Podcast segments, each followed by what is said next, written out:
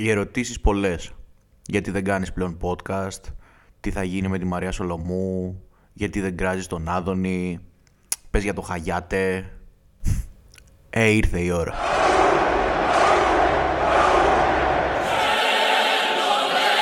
Τα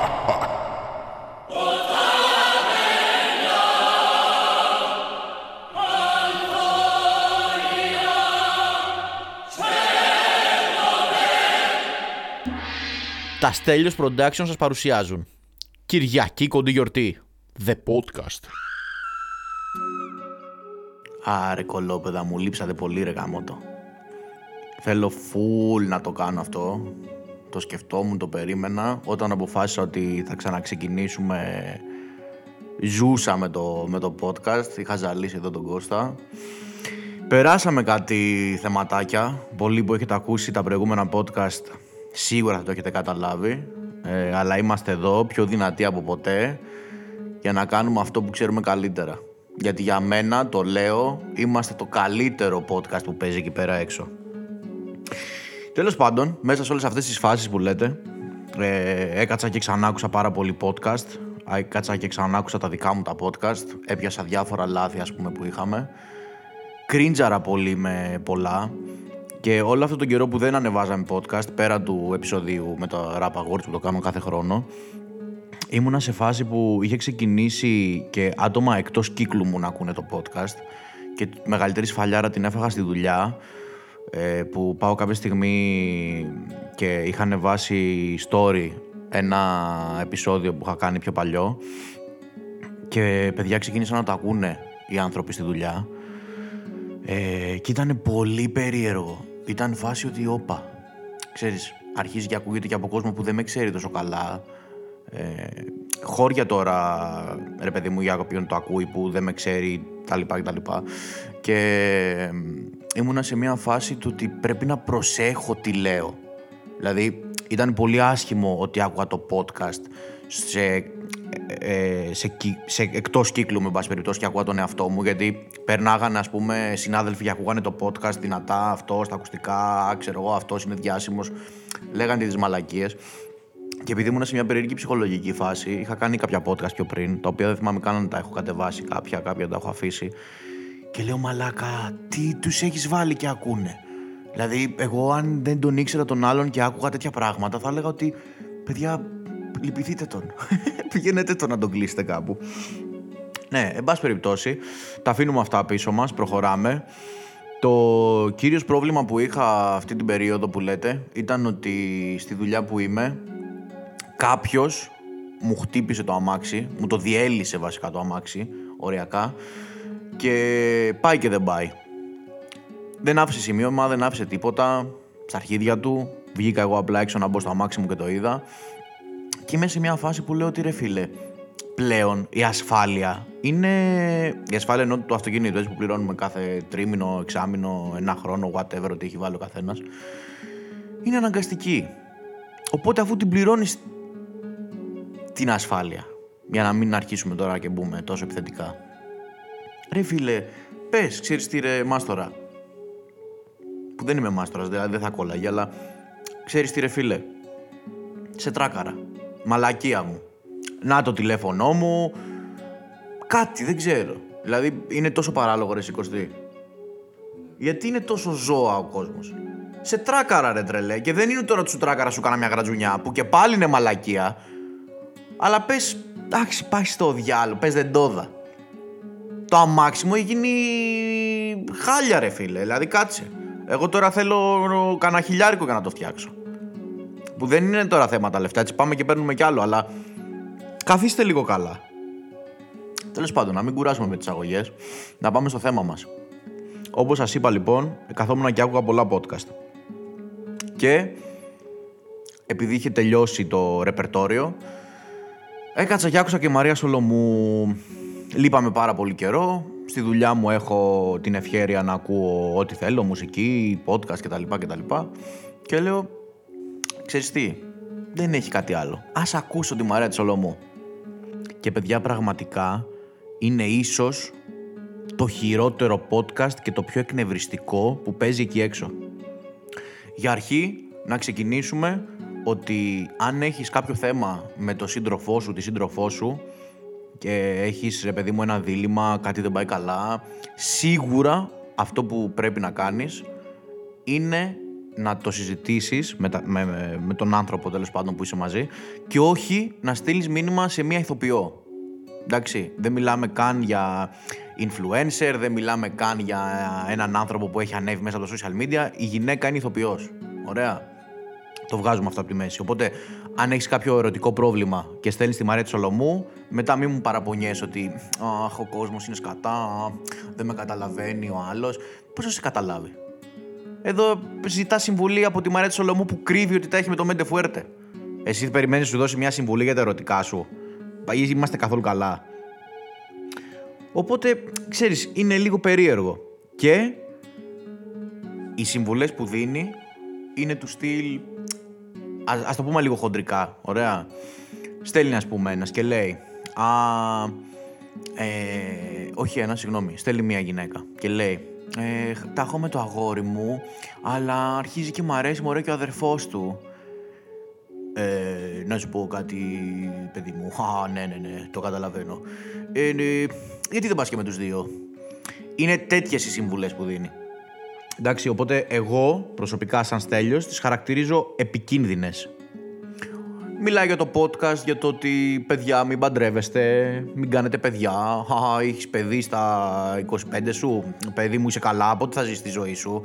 Κάνε μια τρέλα, ε, γράψει όλες τα αρχίδια σου, εξαφανίσου, ε, χώρισε ένα παντρεμένο. Και πραγματικά υπάρχει κόσμος που τα ακούει αυτά τα πράγματα. Μαράκι το καταλαβαίνεις αυτό το πράγμα. Δεν μιλάμε ότι μπαίνεις ανάμεσα σε ζευγάρια ουσιαστικά. Γιατί είμαστε σε έναν κόσμο που ένας άνθρωπος περιμένει πραγματικά μία συμβουλή από έναν influencer, από έναν άνθρωπο που έχει κοινό, από έναν άνθρωπο που είναι γνωστός. Δηλαδή νιώθει ότι τον βοηθάς, νιώθει ότι εσύ είσαι ο σύμβουλός του εκείνη τη στιγμή, ότι ακολουθεί πιστά αυτό που θα του πεις. Οπότε γενικά όποιος βγαίνει σε ένα μικρόφωνο και μιλάει και μπορεί να τον ακούνε έστω και 5 και 10 άτομα και ένα άτομο, θα πρέπει να προσέχει γενικά το τι λέει. Και πραγματικά χαρακτηρίζω το podcast σου επικίνδυνο. Είχα πει ότι θα κάνω και ένα επεισόδιο μόνο για σένα, αλλά δεν αξίζει καν τον κόπο. Μπορώ να πω ένα εκατομμύριο πράγματα, να παίρνουμε μία-μία τις ιστορίες που λες σε κάθε επεισόδιο και να σου λέω το τι μαλακίες λες εκεί πέρα μέσα. Ε, δεν ξέρω τι κάνουν εκεί η εταιρεία παραγωγής σου, δεν θέλω καν να πω ονόματα και τέτοια, για να μην έχουμε και θέματα.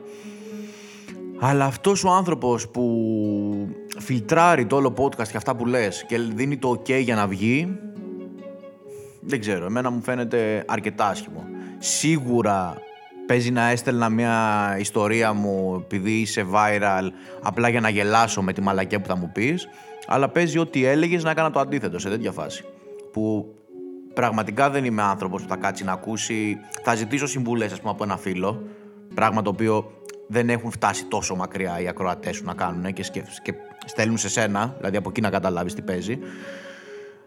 Αλλά σου λέω εντάξει, δεν δίνω 100% άδικο σε σένα, γιατί υπάρχουν και αυτοί. Απλά εσύ σαν μεγαλύτερη, πιο ώριμη, τι να σου πω, ε, δεν καταλαβαίνω το λόγο που έχει ξεκινήσει ένα τέτοιο podcast. Οκ, okay, έχει το χαβαλέ του. Δηλαδή τα αρχικά επεισόδια ήταν okay, okay, αλλά πλέον Μαράκι μου έχεις ξεφύγει. Έχεις ξεφύγει, για μένα συμμάζεψέ το λίγο γιατί είναι, είναι, είναι επικίνδυνα αυτά που λες. Είναι επικίνδυνα. Δηλαδή χαλάς σχέσεις ανθρώπων χωρίς καν να το φιλτράρεις.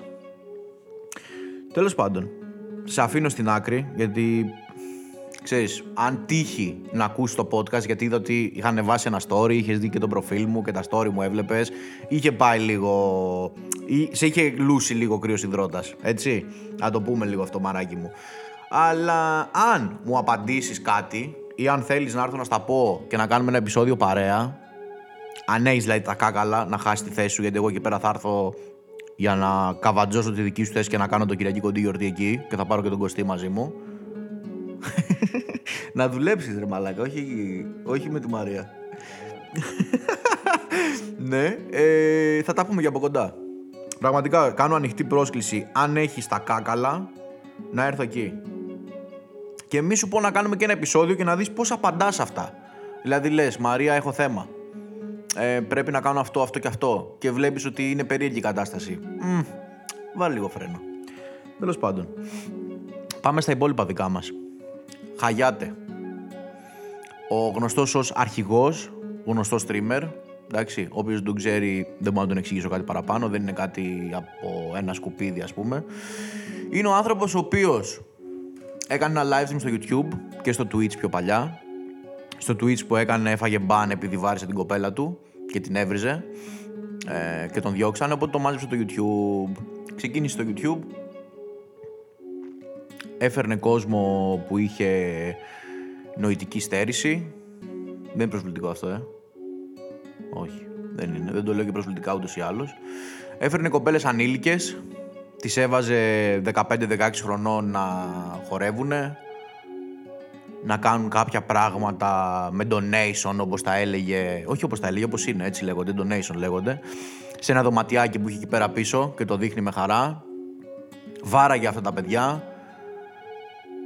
ε, κάποιους τους έστειλε σε τρολοκομείο γιατί όταν ε, βάζεις τόσους ανθρώπους και τους εκθέτεις σε δημοσιότητα και είναι έξω στο δρόμο και τους κοροϊδεύουν όλοι όπως κάνεις εσύ στα stream σου, τους βαράνε δεν, δεν μπορούν να διαχειριστούν όλη αυτή την αναγνωρισιμότητα χαγιάτε και το δίκιο που έχεις αν πούμε ότι έχεις ένα ελαφρυντικό ας πούμε είναι ότι ο κόσμος είναι τόσο υποκριτής όπως είχε μπει και ο Μπούγια ένας YouTuber εν πάση περιπτώσει που δεν έχει δει ελληνικό YouTube 4 μπορεί να πάει να το δει, τα εξηγεί πολύ καλύτερα ε, είναι υποκριτής γιατί οι ίδιοι που σε βλέπανε, που κάνανε donation, που ήταν στους σερβερ σου του Discord, που αντάλλαζες γυμνές φωτογραφίες των κοριτσιών που ερχόντουσαν εκεί, κοριτσιών άκυρων, έτσι, που ήταν όλα εις γνώση σου αυτά.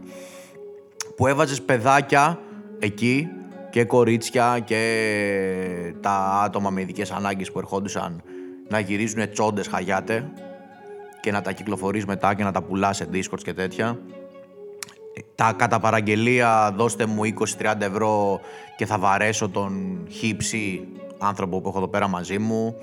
Ε, θα μπουν στο δωματιάκι να κάνει ξέρω εγώ σεξ ο ένας με τον άλλον.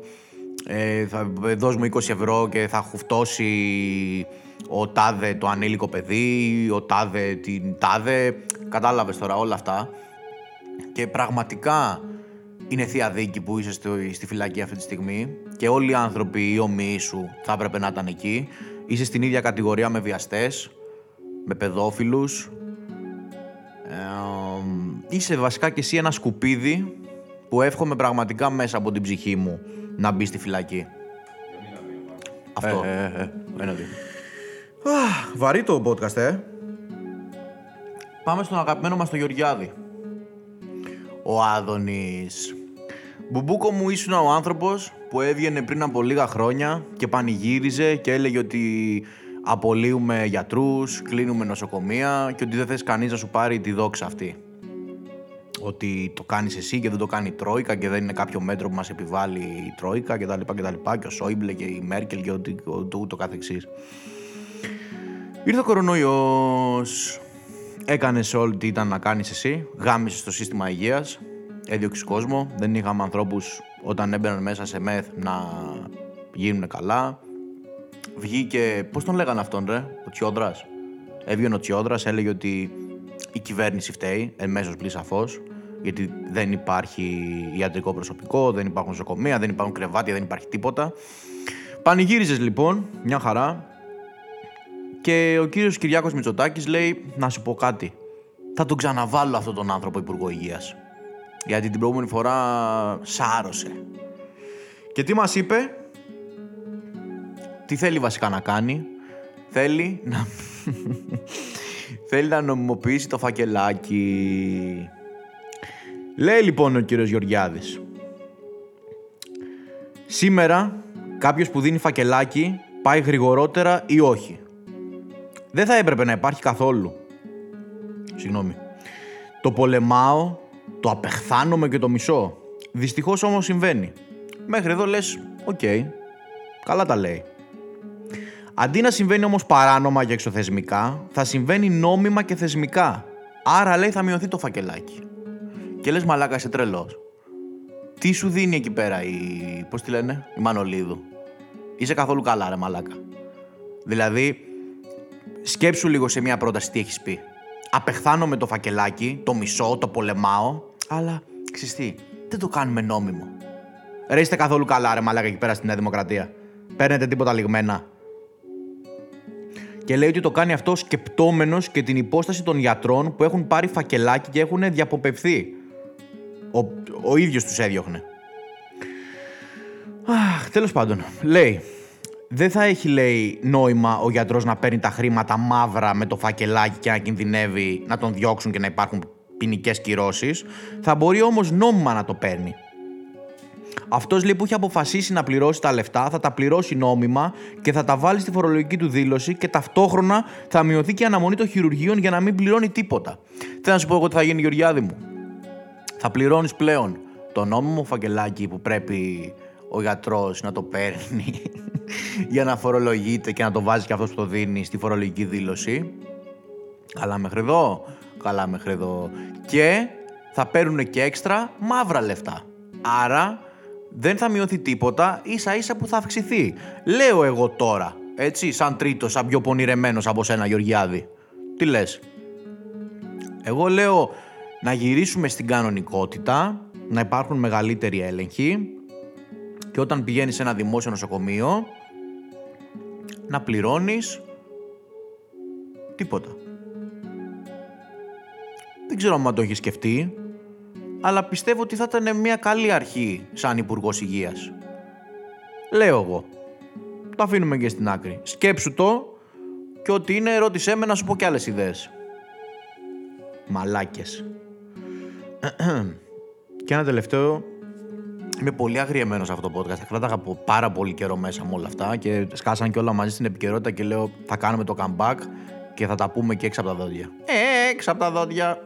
λοιπόν, και για κλείσιμο έχουμε μια πρωτιά της Ελλάδας μας, μια διάκριση.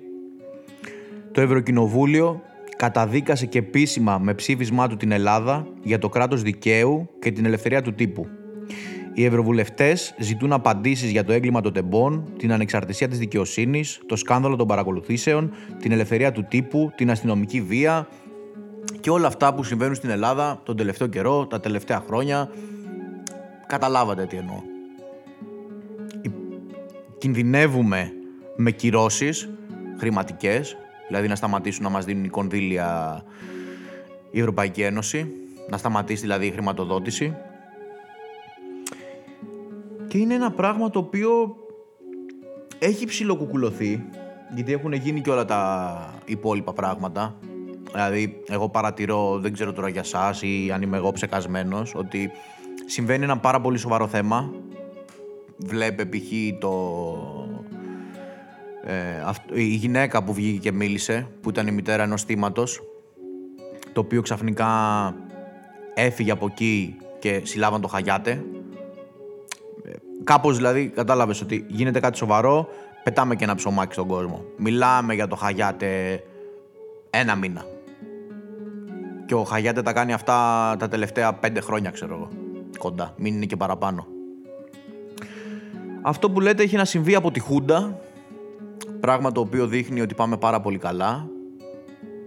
Έχουμε καταλάβει ότι δεν είναι πλέον αστείο, δεν υπάρχει η ελευθερία του λόγου, δεν μπορείς να βγεις και να πεις ό,τι θέλεις. Μπορείς να βγεις και να πεις ό,τι θέλεις με κυρώσεις προφανώς. Όχι τώρα εγώ, σε ένα podcast τώρα εδώ στο ίντερνετ. Αλλά στην τηλεόραση δεν μπορείς να βγεις να πεις ό,τι θέλεις. Θα σε κόψουνε. Στις εφημερίδες δεν μπορείς να γράψεις ό,τι θέλεις. Ένα πολύ γνωστό site δεν μπορεί να γράψει ό,τι θέλει. Η αστυνομία βγαίνει έξω, βαράει τον κόσμο ανεξέλεκτα, δεν υπάρχουν κυρώσεις, δεν υπάρχει τίποτα. Βρίσκεσαι και μπλεγμένος άμα κυκλοφορείς στη λάθος ώρα, τη λάθος στιγμή, τη λάθος εποχή.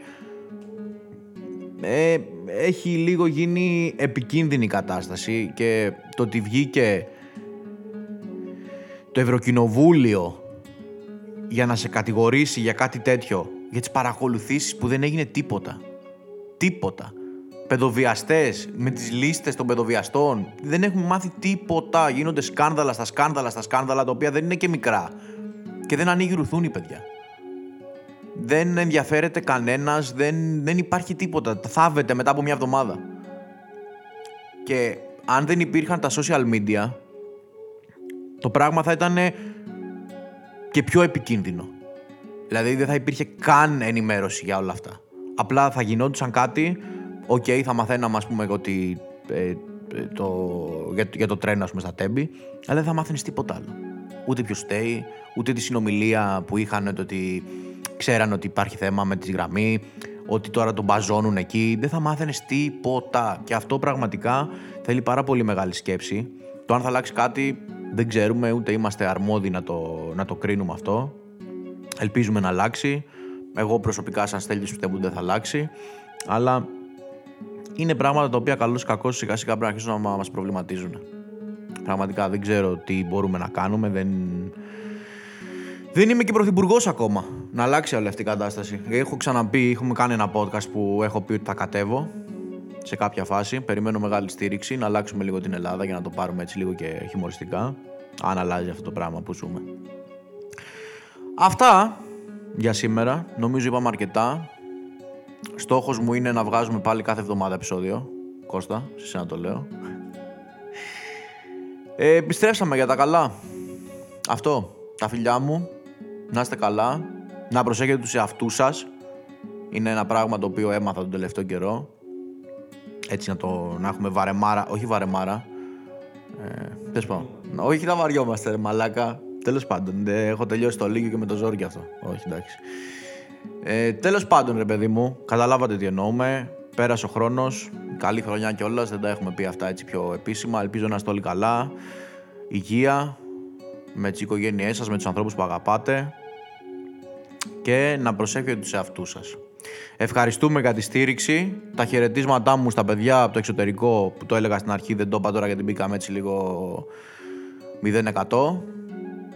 Και μέχρι το επόμενο να είστε καλά.